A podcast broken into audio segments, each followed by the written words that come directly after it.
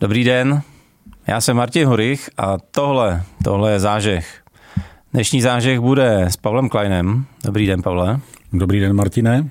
Pavel je, a to se mi hrozně líbilo, a širokopásmový mentor, lektor, coach, a zakladatel projektu v křesle biznesu, vášnivý lovec, rybář a milovník silných aut.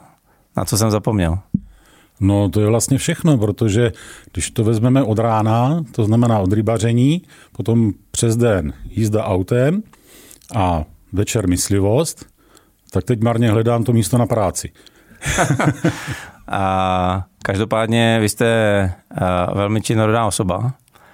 Pojďte se nám představit ve zkratce, protože váš životopis je velmi, velmi obsáhlý. Z pohledu toho, co následně budeme diskutovat a dnešním tématem pro posluchače, diváky bude práce s lidma, práce s managementem, výstavba managementu a potenciálně třeba i výměna lidí z managementu. Tak, aby vlastně posluchač a divák vždycky tušil, z jakého úhlu komentujete. Pojďte nám říct, co jste v životě zažil profesně. Tak dobře, že jste řekl to profesně, že nemusíme jít do detailu, protože, nebo do soukromého života, jeden takový už podcast mám. Eh, profesně jsem to zažil hodně na všech pozicích, šplhal jsem se nahoru až do pozic z mého pohledu nejvyšších. Hmm. Samozřejmě nikoli na pozici generálního ředitele země koule, tam jsem fakt jako konkurs nedělal, ale o to jsou jiní, kteří se tak cítí. Těch je hromada. Těch je, těch je hromada, tam je, tam je narváno. Tam skutečně je jako, to tak. Ale mm, já jsem sbíral zkušenosti 30 let. Hmm. 30 let, ať už v pozici zaměstnance, ale hlavně podnikatele. A řekněme, že 30 let jsem paralelně byl, nebo s velkou část doby jsem byl paralelně zaměstnán a současně jsem podnikal. Byla, byla to taková zadní vrátka a vlastně, když jsem byl někde zaměstnán a rozjel jsem mě biznis, tak jsem se to snažil do maximální možné doby udržet, než jsem tedy šel na, soukromou, eh, na soukromý podnikání, protože pořád jsem si dělal tu rezervu. Já mám rád rezervy. I když se zdá mým věku, že už jsou vyčerpaný, ale pořád, pořád si myslím, že nějaké rezervy v tomto mám. Eh, takže jsem si zažil všechny možné pozice a nyní se věnuju už mnoho let řekněme, koučování, mentoringu. Ono, ty, ty pojmy jsou eh, výkladově podle Wikipedie naprosto přesně definovaný, ale já v té firmě působím jako člověk, jako doktor té firmy. Je, je. Sice amatérský doktor, like, někdy i jako patolog, když ta firma okay. Eh, už prostě není, není zachránitelná a ten majitel si to nechce připustit, ale tam už prostě nelze zpět. A e, pracuji s managementem, aby se majiteli ad jedna ulevilo a ta firma se buď rozjela, nebo se eh, podařila zachránit, a nebo se udrželo, ukočírovalo ten, ten rychlý růst. Mm-hmm. Protože mám teď několik klientů, kteří jsou v té růstové fázi, ale management eh, nemají vybudovaný. A jak rychle rostou, tak se najednou zarazí a potom budou prudce padat, protože nemají nikoho, kdo by uchopil ten jejich iFer a pokračoval v tom dál. To je uh, skvělý oslý můstek přesně k tomu, co bych dneska s váma chtěl uh, probírat a pokud možno uh, čím praktičtěji, tím lépe. Mm-hmm. Mám před obraz konkrétní firmy, kterou tady samozřejmě jmenovat nebudu. Uh, daří se, Eh, daří se i přes COVID, co se momentálně děje velmi dobře. Firma roste v desítkách procent ročně, je to výrobní firma, doteďka manažovaná eh, nejužší rodinou, eh, on a ona. A evidentně, tak jak firma roste, není šance dohlídnout úplně na cokoliv. Co teď? Jak si začít budovat management a jak vlastně začít pomalu pouštět opratě, protože do dneška znám úplně všecko ve firmě a takový ten obecný obecná domněnka je, že tím, jak začnu pouštět opratě managementu, ztratím přehled o vlastní firmě. Co vy na to? No, ta domněnka je pouze obecná, protože v první řadě platí důležité je to rozhodnutí. Hmm. To rozhodnutí a tak trochu překonání vlastního ega, že najednou nebudu mít úplně kontrolu nad vším, ale ta firma potom ztrácí ten potenciál toho růstu. To znamená, to že tak. majitel má být ten agregátor, který tu firmu žene dál, ten vizionář, ale ty výkonné složky by si měl vybudovat, eh, vybudovat pod sebou. Eh, tam je to dost častý bod zlomu, protože eh, majitel nebo majitelé se těžko smířují s tím, že někdo má za ně převzít tu pravomoc a mají něco rozhodovat. Je to takový, je to takový zacíklený, zacíklený stav. Dám příklad. Úplně takový ultimativní. Byl jsem, pozvala si mě firma, která řekla, děláme to dobře, um, ale pořád si myslíme, že nějaký malý rezervy tam jsou. Nějaký malý rezervy, jo a ještě dodali, máte na to půl roku na rozkoukání. To je přece super business, půl roku jsem se mohl rozkoukávat, nulová odpovědnost, placená, výborný. Za 14 dnů jsem zjistil, že ta firma je řízená eh, systémem One Man Show, je řízená přesně tímto systémem, kdy majitel chtěl vědět všechno, ale zdaleka ti lidi už ho nebrali, protože ta firma měla 100 lidí a už nemohl vědět o, o každém detailu. Takže tam jediná moje rada byla, jeďte na dovolenou, já vám postavím management a dejte mě tři měsíce na to, abyste viděli, jestli je to funkční nebo ne. Podařilo se to, bylo to krutý. Kromě propouštění lidí jsem směl všechno. Takže jsem změnil od marketingu až po výběr managementu a to byla taková ta drsná varianta, ale oni na to přistoupili, protože viděli, že stagnují, ale že ten potenciál tam ještě nějaký je a já za 14 dnů jsem ten potenciál odhalil.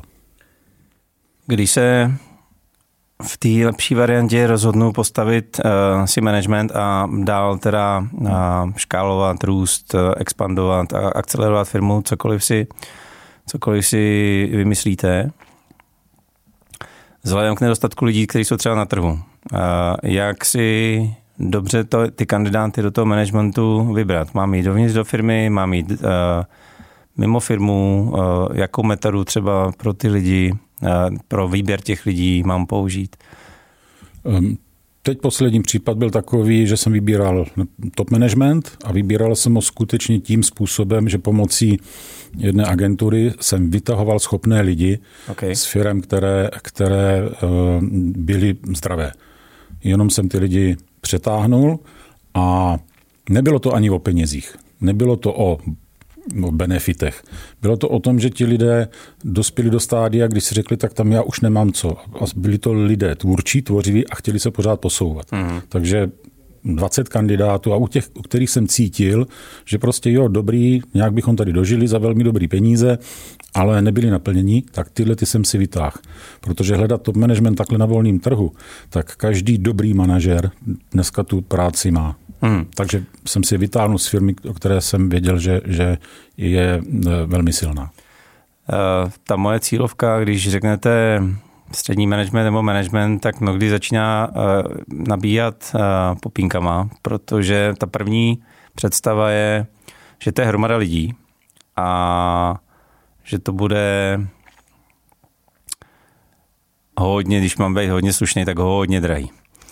A pojďte mi říct třeba z vaší zkušenosti, v jaký posloupnosti byste začal obsazovat pozice a v jaký posloupnosti byste kompetence toho majitele teda eh, nechal opouštět?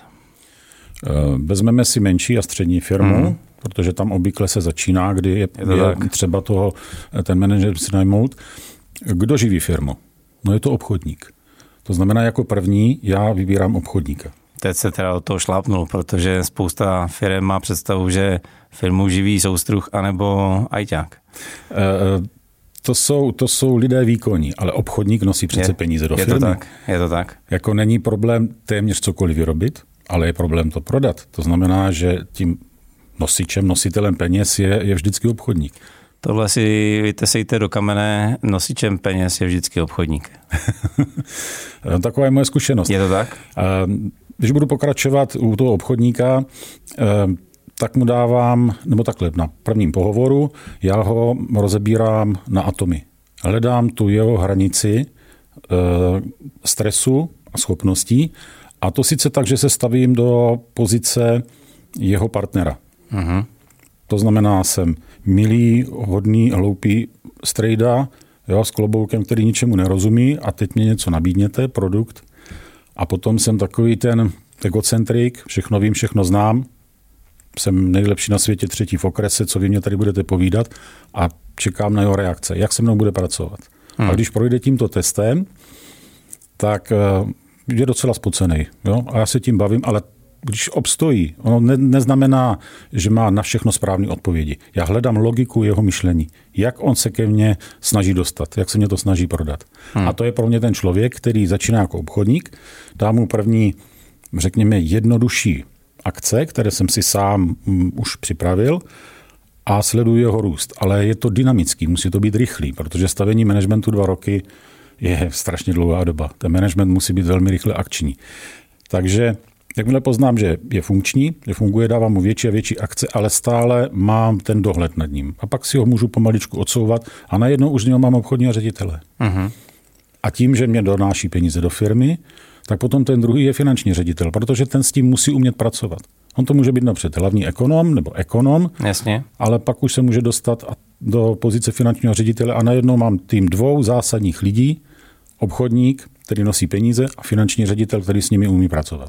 Jasně, jeden vydělává, druhý utrácí, co nejméně. No a já to škrtám tomu, tomu finančnímu ještě jednou pro jistotu, jako, jo, jo. abych měl na to soustružníka. Uh, napadá mě k tomu jedna věc, vy jste říkal, vemu si obchodníka, uh, nechám ho přebírat největší zakázky, pak z něj udělám obchodního ředitele.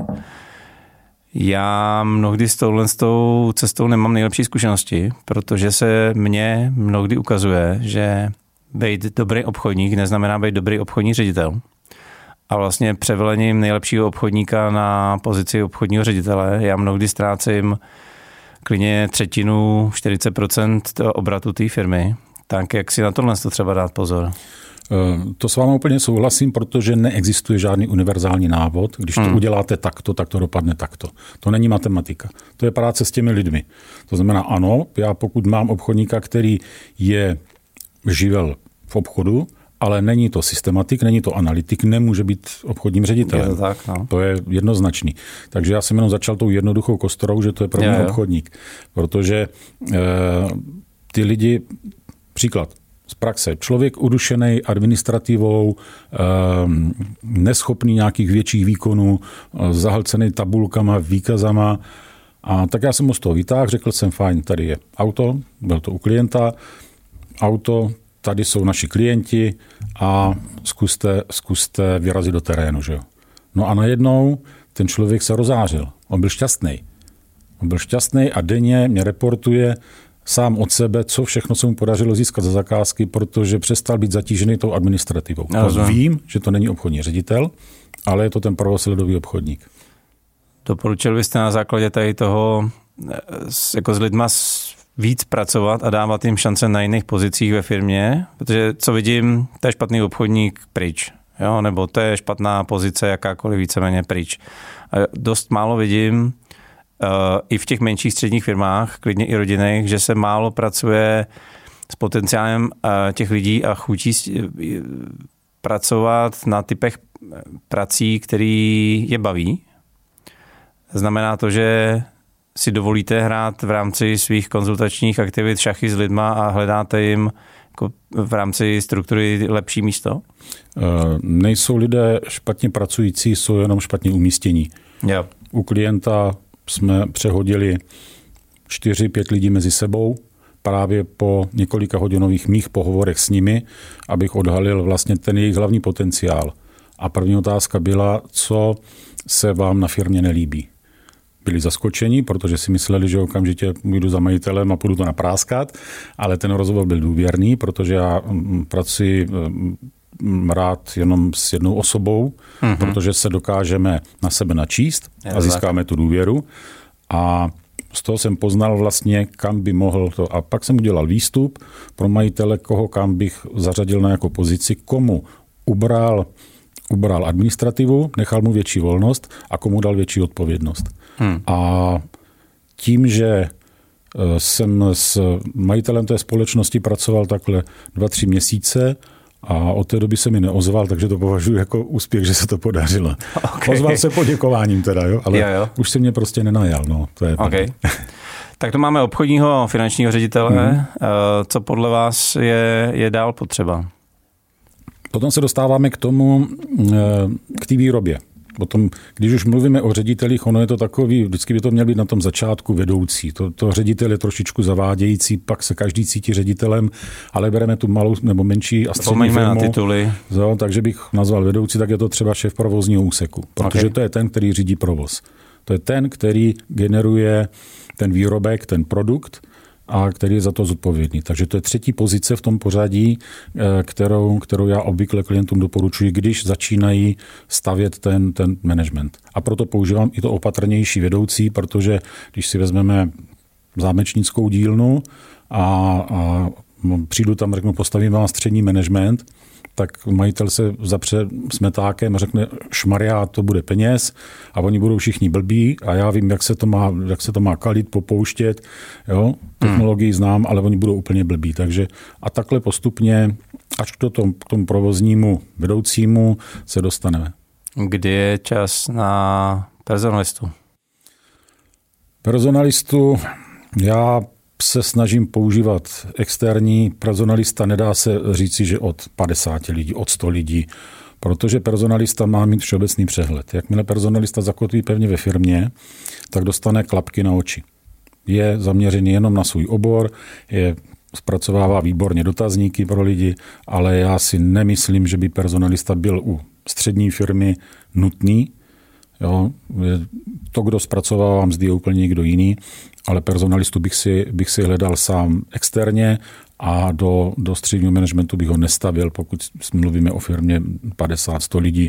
Je to dle mého zbytečný a jsou tam ty klapky na očích, protože ten, ta firma ho pohltí a nemá ten široký záběr. Takže když potom eh, se majitel rozhodne se vydat jinou cestou a personalista pracuje ve firmě zámečnické, tak těžko bude hledat to, že majitel řekne, hele, tak my teď budeme dělat solární elektrárny a hledejte nějakého špičkového technika na solární energii. Že?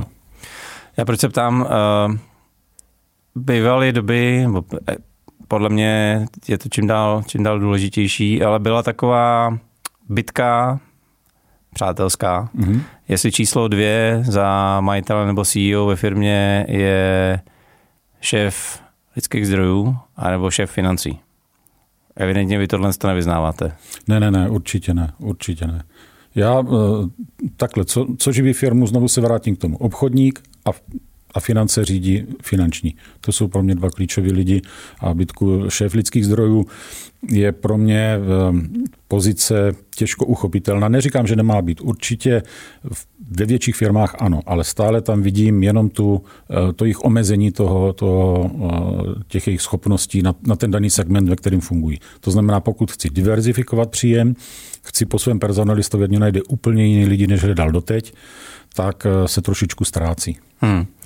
Pořád jako majitel jsem u toho, pořád řídím management. Je to tahle fáze. Ano, přesně tak. Co říct těm, řekněme, akčnějším, hlavně teda mladším, který mají uh, typicky softwarový studio a říkají, hele, mě už to nebaví, já potřebuju na Bahamy, naberu si CEO, on to tady za mě všecko udělá a dokonce mi tu strategii i vymyslí. Co říct těmhle s těm? Eh, Obor IT je v tomhle hodně specifický, protože tam je to všechno v hlavě a pokud chce majitel na Bahamy, tak si musí být vědom toho, že musí být stále v online ve spojení, protože zrovna v IT oboru je to všechno extrémně rychlý. Hmm. A on musí extrémně rychle reagovat. Takže on si může vybrat výkonného ředitele svého, který bude řešit běžnou operativu, běžnou práci, ale tady bych si nedovolil jako jít na Bahamy a říct, hele, tak tady mám člověka, teď už mě ta firma jenom poroste, protože hmm. má, vydělávám bambilion peněz, můžu si to dovolit. Tam bych byl velmi opatrný. Zrovna v oblasti IT, která je extrémně rychlá, protože kdo se neposouvá dopředu, kdo zůstává stát, vlastně e, propadá, protože všichni ostatní v IT vedle něj rostou.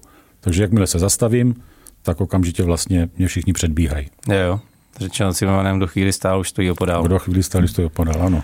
Takže to... žádná návnadná prkna pro odlehčení mostu a že bych si tam hodil, abych si odlehčil práci, tak abych si tam hodil svého sílu a řekl si fajn, mám vyděláno, ano, pokud chci zariskovat, můžu si to dovolit, že přijdu o, mnoha, o mnoho peněz, ale u IT firmy zrovna to není úplně nejvhodnější. Mě na tom vždycky zaráží ta věc, že já mám firmu a vlastně tím nechci říct, že najmout si CEO je, je špatná věc, podle mě jde hodně o fázování, ale uh, mnohdy vidím, že majitelé jakoby se vzdávali firmy ve smyslu toho, ty jsi tady teďka CEO, ty nám vymyslí strategii, a protože my nevíme, co s ní. A já tohle to vidím za hrozně nebezpečný, protože potom, když vám CEO tu firmu odvede někam, kde vlastně ví, jako majitel mít nechcete, tak už je pozdě. Potkáváte se s něčím podobným, nebo Eh, potkávám se a tady v tomto okamžiku zasahuji eh, v tom smyslu, jednak majitel ztrácí kredit u toho svého CEO, to hmm. znamená, hmm. že jakousi úctu, protože ten CEO si řekne, hele, on už neví, jak dál. Jo? Já jsem přece chytřejší než on. A co se může stát? Teď on přece ten biznis může převzít. Nemyslím v té firmě, myslím v nějaké jiné. Hmm. Takže si vychovávám svého konkurenta. Takže jako majitel se netvářím tak, že jsem úplně blbej, a nevím, jak dál, a ty seš ten zachránce. Protože pak se stanou dvě věci. CEO chce víc peněz, chce větší pravomoce a hrozí tam to riziko, že si postaví vedle toho svůj vlastní biznis, protože e, majitel neví, kudy kam. To znamená, že majitelé e, mají mít stále vliv, mají mít stále dohled a i když neví, tak před CEO se tvářím jako, že vím. Jo, jo. Mám management. Uh, Doteďka jsem byl u všeho, nechce se mě to pustit, pořád mám tendenci řídit hodně na krátkou. A co se mnou, abych vlastně svýmu managementu nestál v cestě? Když je porada managementu a všichni mlčej, tak je to špatně. Když se tam hádají, nebudu říkat, že řvou, ale když je tam ta konstruktivní diskuze, eh, tak to funguje. Takže co říct, co říct, eh, management, abych jim nestal v cestě, je... Pardon, teď no. napadá, Pavle, u nás není ticho, u nás mluvím já. No to já taky, protože jsem sám, ale jo, nikdo mě neposlouchá, takže jako já se taky někdy pohádám sám se sebou, že jo? Okay. jo? Já jsem si postavil svůj vlastní management v sobě a mm, kolikrát se hodně pohádám.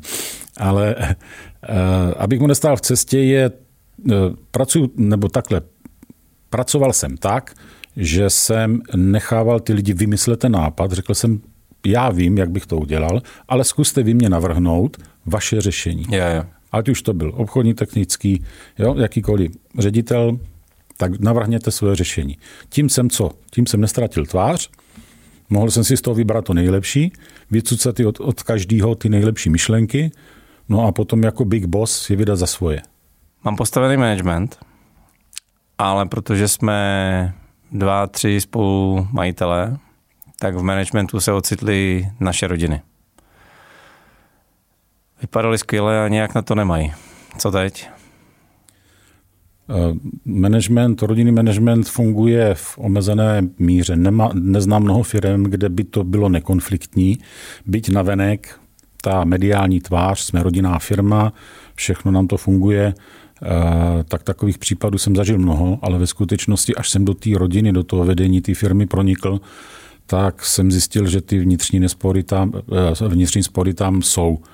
A už, jsou, už to nejsou takový ty pohodový nedělní obědy u té hmm. rodiny, ale prostě už jsou tam ty konflikty přenášený z té práce, práce eh, do toho rodinného prostředí. U firm, které se dostávají do této situace, doporučuji najmout si skutečně management, zůstat v rozhodujících orgánech, představenstvu v dozorčích radách, ale, ale přestávat být akční jako, jako činí v tom, v tom řízení firmy. Protože firma je jenom tak velká, jak je velký majitel. A teď si představme, že tam je rodina, kdy, kdy chtějí všichni vlet, je to buď to patriarchát, matriarchát, nebo, nebo uh, syn či dcera mě, mě chtějí přerůst a začínáme mezi sebou bojovat. Hmm. Kdo, kdo to odnese? Je to firma. Kdo je to, to tak. odnese? Uh, o to hůř, pokud vlastně ty firmy, nebo ty rodiny, pardon, jsou v té firmě dvě, tři, to už je potom uh, špatná věc. Já si dovolím doplnit, není to jenom o těch přímých potomcích, ale o to o jejich uh, drahých polovičkách.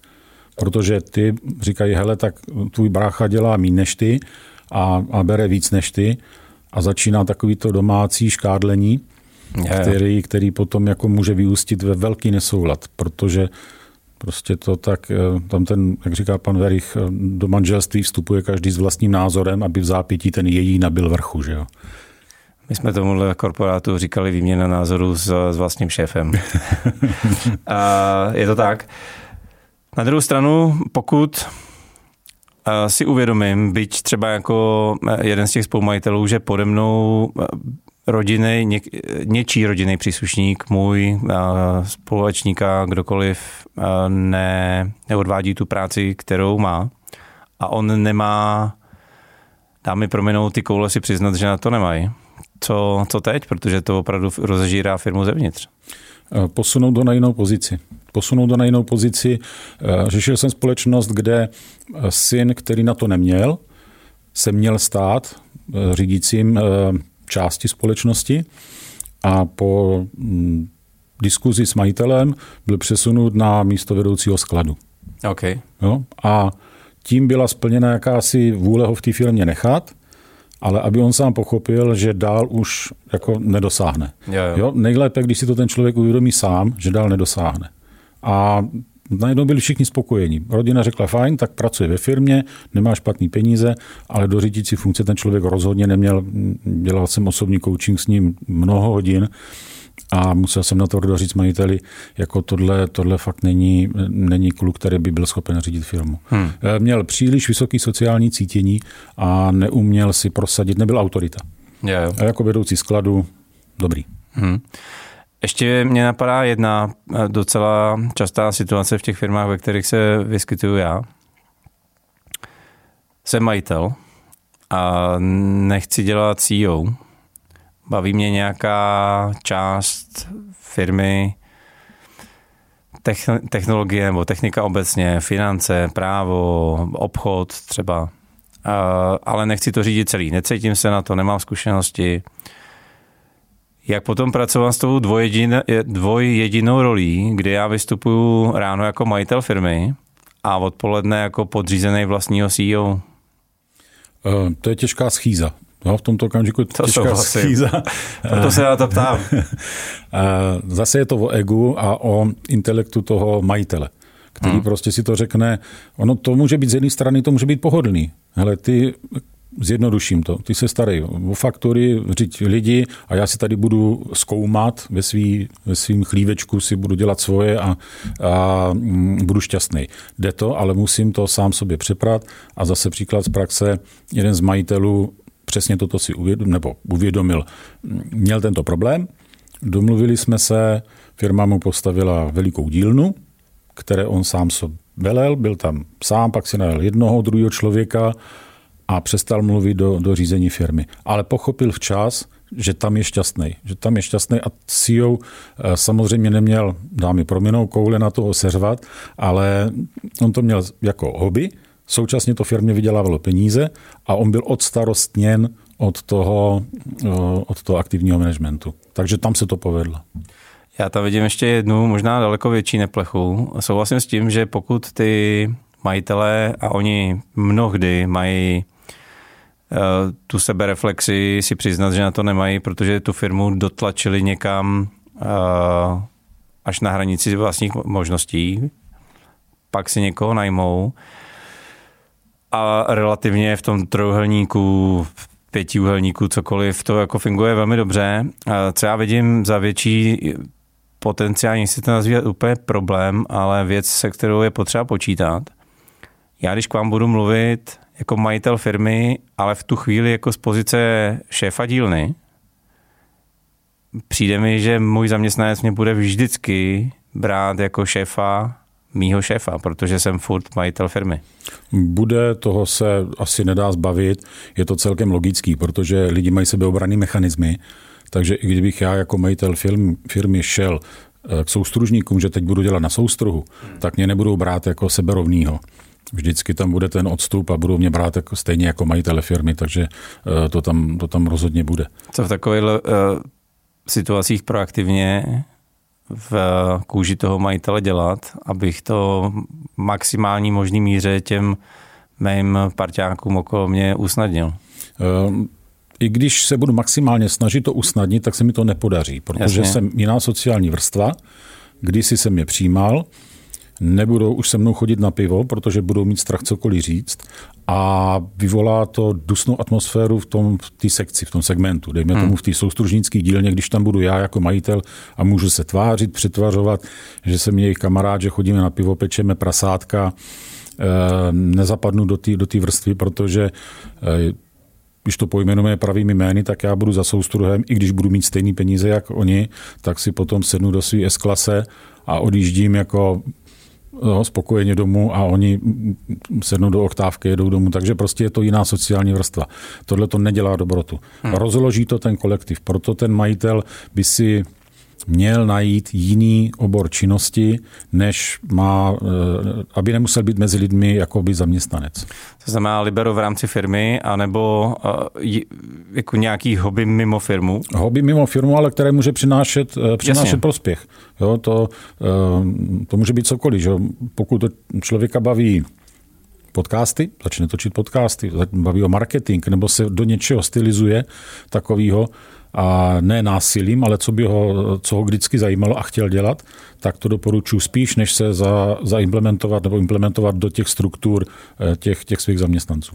Takže v zásadě společný závěr je, že jestli to zás můžu takhle zobecnit, že v momentě, kdy si naberu CEO, tak moje cesta majitele je pořád nahoru a ne nikdy zpátky do firmy, je to tak? Je to tak, je to přesně tak.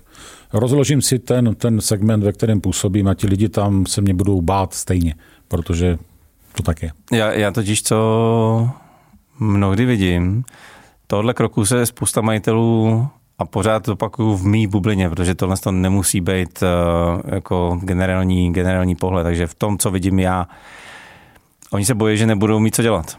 A já naopak říkám, že být v vozovkách jen majitel je skvělá věc, protože tam teprve mám čas na strategii, na rozvoj firmy, na budování uh, jako směrů, který mě zajímaly, ale v rámci těch, těch technikálí a denodenní agendy jsem na to neměl čas. A chvilku to ček, trvá, než se ten dotyčný přepřehá, ale pak vidím, že ty majitele jsou tam daleko šťastnější, protože konečně začali dělat znova to, kvůli čemu šli do podnikání. Máte to taky tak? No, těžko si vám oponuje, když s vámi souhlasím. Že jo? Takže, a zase příklad z praxe, ano, majitel jedné společnosti byl tou běžnou agendou naprosto ubyt hmm. a byl zvyklý na růst, a najednou se zastavil. Že? A teď byl zděšen, jak to, že stojíme, jak to, že nerosteme, jako no, každý jasně. rok, protože obor dobrý, um, pozice na trhu výborná a nerosteme. Že? A na konzultaci moje první otázka byla, co všechno děláte, tak jako si připravil velký seznam, že jo, kolik používáte eh, firmních softwarů, používáme čtyři, to znamená přepisujeme z jednoho do druhého a co děláte vy. No já to všechno musím kontrolovat, jestli je to správně přepsané. Říkám, a jak podnikáte? Jo, jo, Kdy podnikáte? Čas, Jo, když vám z Money leze něco, pak to do CRM, pak to připisujete do Excelu, z Excelu vám to něco poč- Kdy podnikáte? Hmm. Kdy máte čas na rozvoj? Kdy máte na to, eh, čas na to pracovat s lidma? Využít jejich potenciál? Takže proto ta stagnace.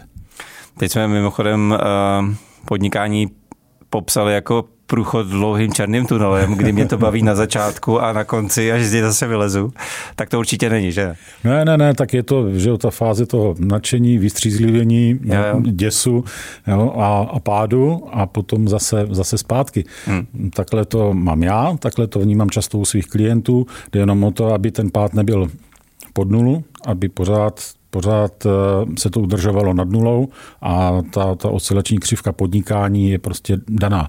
Když se podíváme na uh, světový biznismeny, o kterých bychom řekli, že nikdy nemůžou udělat chybu, tak najednou zjišťujeme, že tam prodělali, tam prodělali. Je, je to naprosto logický. Hmm. Jo? Není to nic, co by nás, pokud to člověka smete poprvé, tak už by neměl dál podnikat, neměl by to zkoušet.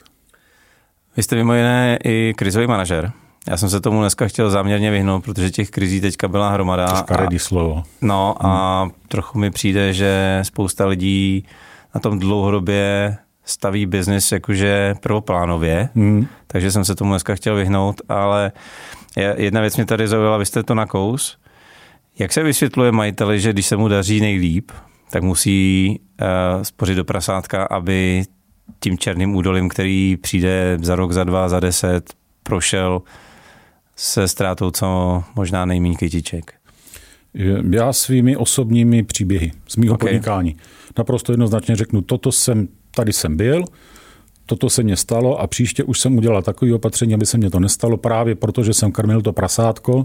Hmm. Jo, v dnešní době prostě zachovat co nejvíce aktiv, že jo, uvážlivě investovat, protože nikdo neví a tak dál. To už bychom zabíhali do, do, do toho, ale skutečně na svých příkladech, protože to ten člověk pochopí nejvíce.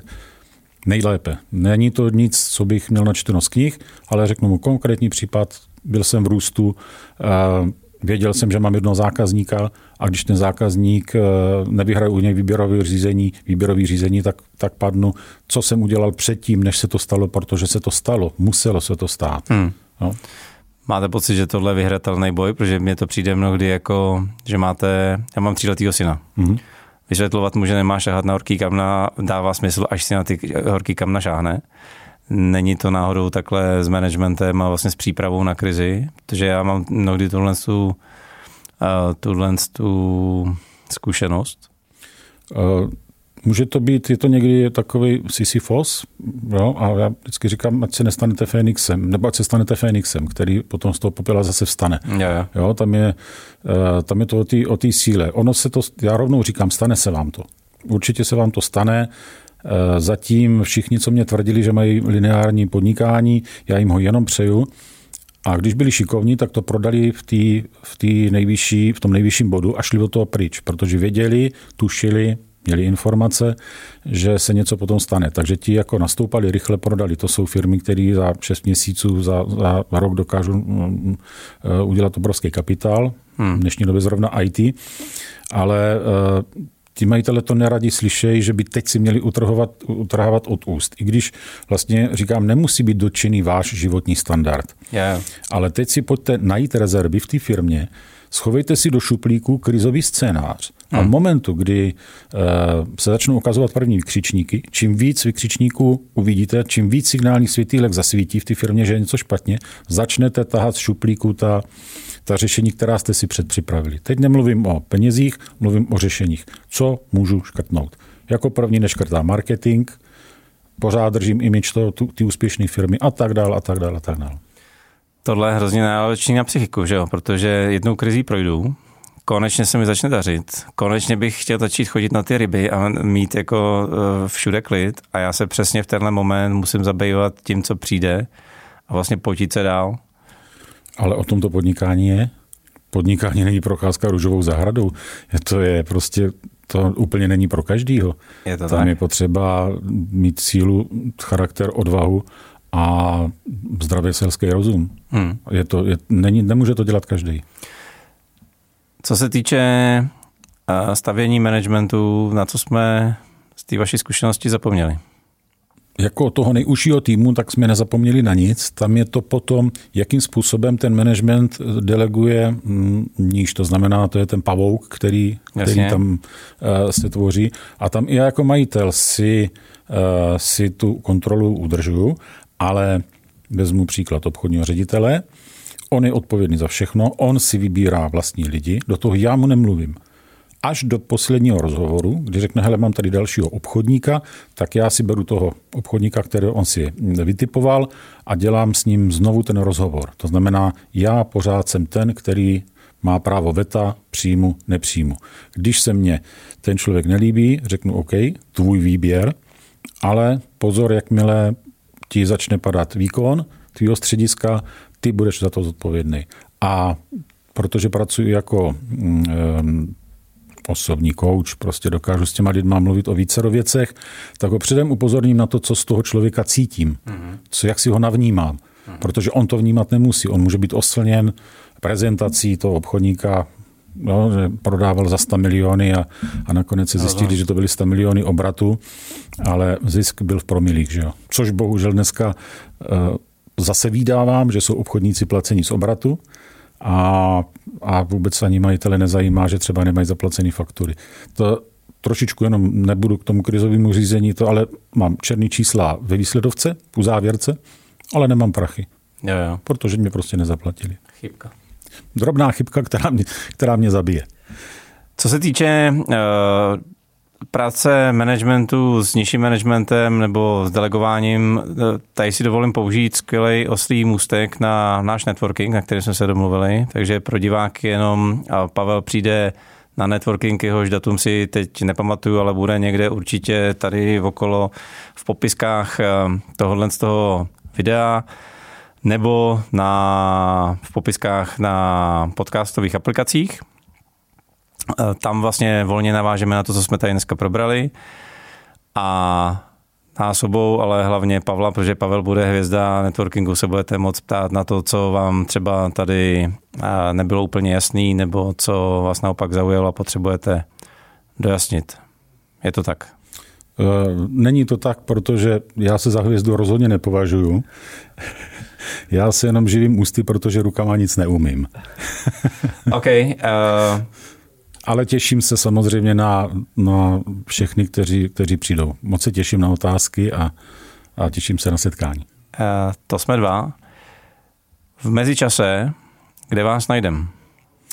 Najdete mě v projektu v křesle biznisu, kde točím videokásty, nahrávám takzvané one-man show, to znamená moje zkušenosti z reálného podnikání, z reálného života a to je moje teď největší platforma a na rybách mě nenajdete zatím ještě, protože jsem to trošičku s tou prací přehnal, takže eh, takhle, já jsem odpovědný vůči klientům, protože nechci ztratit jejich důvěru. A jestliže klient má problém, nebo naopak potřebuje eh, rychlou radu, tak já musím mít k dispozici, takže, takže na rybách mě nenajdete, najdete mě možná v noci v lese, ve skalách, ale eh, v projektu, v křesle biznisu tam mám natočených x epizod s lidmi, kteří jsou zajímaví.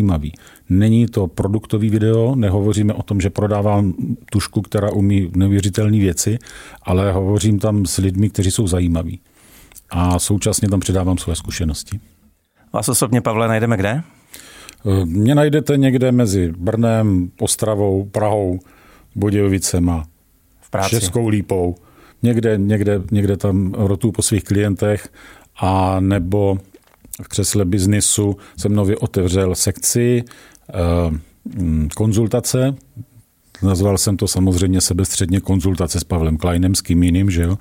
Eh, tento projekt netvořím jenom já, to už je celý tým lidí, který, který se na tomto projektu podílí, ale eh, mám tam konzultační hodiny, online, které, které jsem spustil a tam podle toho kalendáře je vidět, že mm, ty konzultační hodiny začínají obvykle v 7 hodin večer a končí v 11 hodin, takže tam mě, tam mě najdete živě a rád, rád všechny, všechny. Kdo bude mít zájem, tak ho tam uvítám. A jinak cestuji po celé republice, takže teď většinu klientů mám, mám v Praze v tomto Super. okamžiku. Takže v CZ je ta hlavní domovská stránka.